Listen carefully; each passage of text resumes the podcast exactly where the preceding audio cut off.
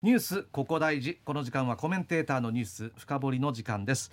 さて早川さん今朝はどんな話題でしょうか？はい。あのー、自民党の派閥のパーティーをめぐる裏金事件、まあ、今、国会で集中審議が行われているんですけれども、はい、まあ、岸田総理大臣は、まあ、派閥をなくせば党も内閣も支持率が上がると、まあ、そういうふうに考えて今、自民党の派閥の解体が進んでいます。で派閥が解散すれば政治の信頼回復につながるのかちょっとまず有権者はこの辺どう考えているのか世論調査の結果がありますのでちょっと加藤さん紹介してもらっていいでしょうか。はい。朝日新聞が先月の20日21日に全国の有権者を対象に行った世論調査の結果です。あなたは自民党の派閥が解散すれば政治の信頼回復につながると思いますか？という問いにつながると答えた人は19%つながらないと答えた人が72%でその他答えないが9%でした、うん、7割の人は別に派閥の派閥が解散すればあ政治の信頼回復にはつながらないと考えている、まあ、有権者がこう考えているのにもうすでに岸田派安倍派二階派森山派は、まあ、派閥の解散を決めていて、まあ、この時点であの誰が無派閥になったっていうそのタイミングがいつなのかっていうのは諸説ある。いろんな意見を言う人がいるんですけど、うん、この時点で自民党370人ぐらいあの自民党の国会議員いらっしゃるんですけどそのうちの190人が無派閥になったという状況ですね。うん、で茂木派もいわゆる派閥は解消と言っていますので今自民党全体ではいわゆる無派閥に分類される議員がざっと85%になっていると いう状況ですね。もう無派閥の人だらけっていう感じですね。無派閥だらけですね。あのまあこの何ですかね派閥のパーティーをめぐる裏金事件の前から無派閥だった人もいるわけで、うんうん、そういう人たちはねこの一緒にするなよと 同じ無派閥でも。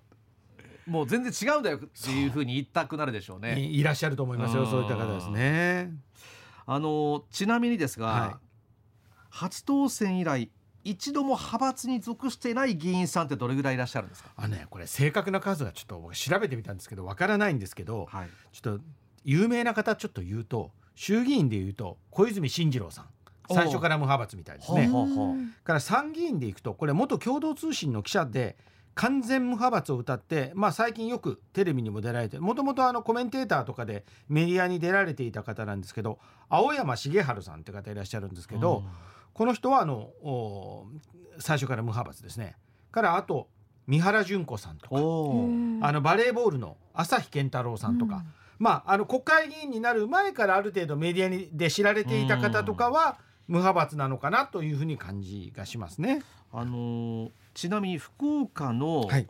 自民党国会議員の皆さんの中に無派閥の方っていうのはいらっしゃったんですか、はい、あの福岡県選出の自民党の国会議員は衆議院に8人参議院に2人合わせて10人いらっしゃるんですけど前回当選された時に無派閥の方はゼロでした。いらっしゃいません。そうなんです、ね、そうなんですよ。でこ今回ですね、うん、まあ、あの国会議員の逮捕者が出た安倍派、うん、はい。その安倍派の議員って福岡にいるんですいないんですよ。いない福岡県にも佐賀県にもあの安倍派の議員の方っていらっしゃらないんですよ。そうなんですね。あのー、別にだから私たちが取材放送あの伝えないということはないんですけども、うん、あの安倍派の方はいないんですけども派閥の会計責任者が略式起訴された二階派は3人いらっしゃいます。福岡11区の武田良太議員。この人元国家公安委員長警察庁を所管する元国家公安委員長という大臣を務めたのに、えー、不記載がこのあのこの後紹介しますけど不記載があった。から福岡4区の宮内秀樹議員。それから福岡6区の鳩山二郎議員の3人があの二階派で、うん、武田議員と宮内議員は派閥から自らの政治資金団体への寄付金を政治資金報告書に記載していないいわゆる不記載記載漏れがあったということで、えー、この間あのそういうことが発覚をしています。うんで加藤さんちょっとこのお二人の不記載の金額をちょっと教えていただけますでしょうか？はいえー宮内議員によりますと記載漏れがあったのは2022年までの4年間で二階派から受け取った寄付金合わせて161万円です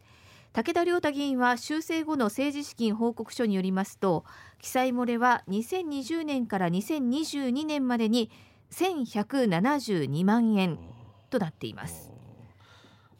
このお二人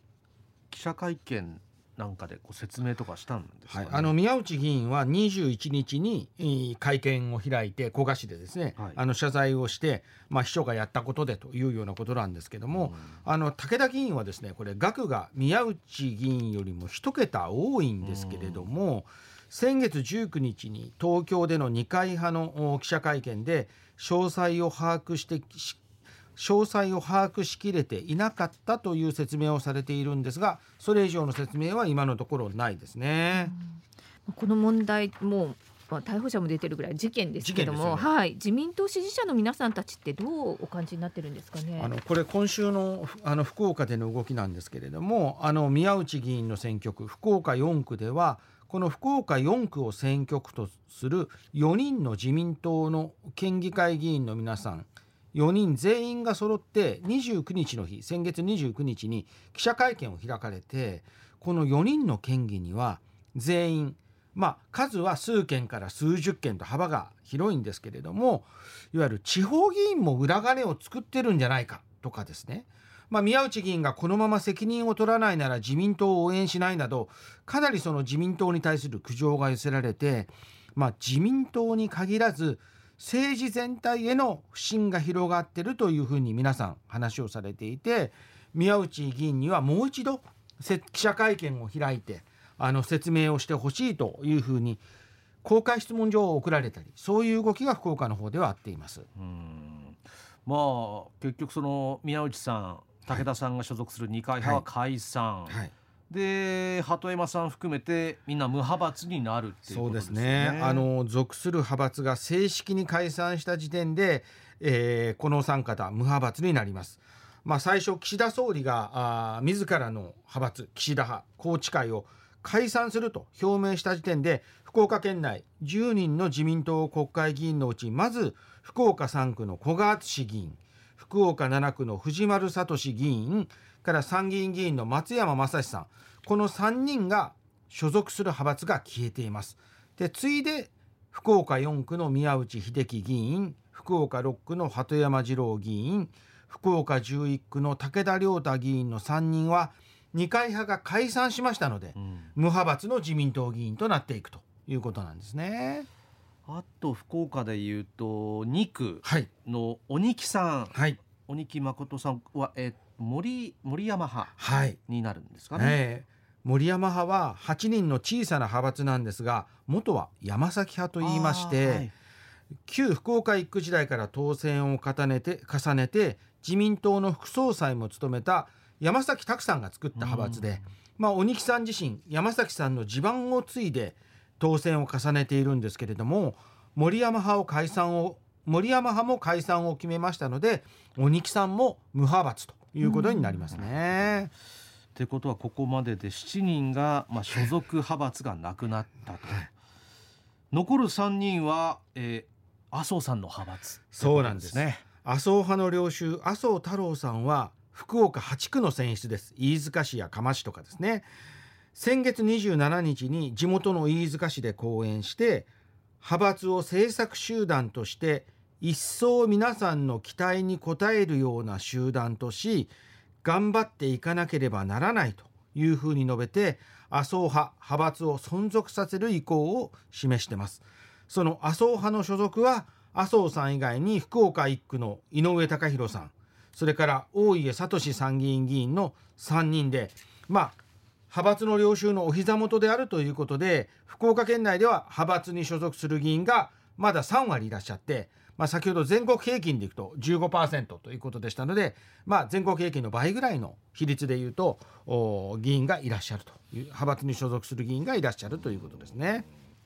まああのコーナー冒頭の、えー世論調査の結果もありましたけど、無派閥だからその議員を信用できるうん。ということにはならないというか直結はしないというそれはないですね。ことでしょう。かまた別の問題でしょうね、別の問題です。あの政治家個々の問題なんです。例えばちょっと一例を申し上げると、自民党の政治発信本部で最高顧問を務めている菅義偉さん、前の総理大臣で自民党の前の総裁なんですけど、この方は菅さんは民主党に政権が移って自民党がいわゆる下野していた2009年に宏池会当時は古賀誠さんが会長でしたので古賀派だったんですけど宏池会を退会して無派閥になっています。まあ今自民党の無派閥の代表格のように見えるんですけれども菅さんもじゃあ政権運営を総理大臣の時に二階幹事長が率いる二階派や亡くなった安倍元総理の出身派閥旧細田派の支えなしに政権運営はできなかったというのはもうこれはもう間違いない否定できないような事実でまあ今の衆議院議員は任期も折り返しを過ぎていてあと1年9ヶ月ぐらいなんですけども皆さん解散総選挙に備えを始めていらっしゃいます。まあ、今は無派閥ばかりの自民党だからこそいつこの人はどんな経緯で無所属になったのかそれぞれの有権者の方は調べておきたいなというふうに思いますよね。無派閥だからといってポリシーがあって無派閥でいるのかそれともまあ流れでそうせざるを得なくなったのかっていうところはやっぱり見極めないといけないね。本当は痛く痛かったのに派閥がなくなっちゃったって方もいらっしゃるんですよ。ですよね。うん。ただもっと大事なのは、はい。その派閥の解消っていうよりも真相究明ですよね裏金その通りなんです。もう毎日新聞が先月27日からにと28日に行った世論調査の結果では疑いが持たれた派閥幹部が説明責任を果たしていると思うか尋ねたところ果たしていると思わないと答えた人がびっくりしますよ91%を占めるんです9割以上の方は安倍派5人衆を含め派閥の領袖幹部はえー説明責任を果たしていないというふうに答えて果たしていると答えた人はわずか4%なんですよ。まあ、この事件私何度もこの番組で言ってますけど私たちが納めた税金を使って政治をやってる皆さん派閥から寄付されたお金派閥からもらったお金何に使ったんですか？というのを私たち有権者に納得できる説明をすることが何より大切なことで今は国会の審議国会でそれが追及されてますので審議に注目をしていただきたいなと思います。えこのコーナー KBC のポッドキャストでも配信しています。途中聞き逃した方もう一度聞きたいという方はそちらでもどうぞ。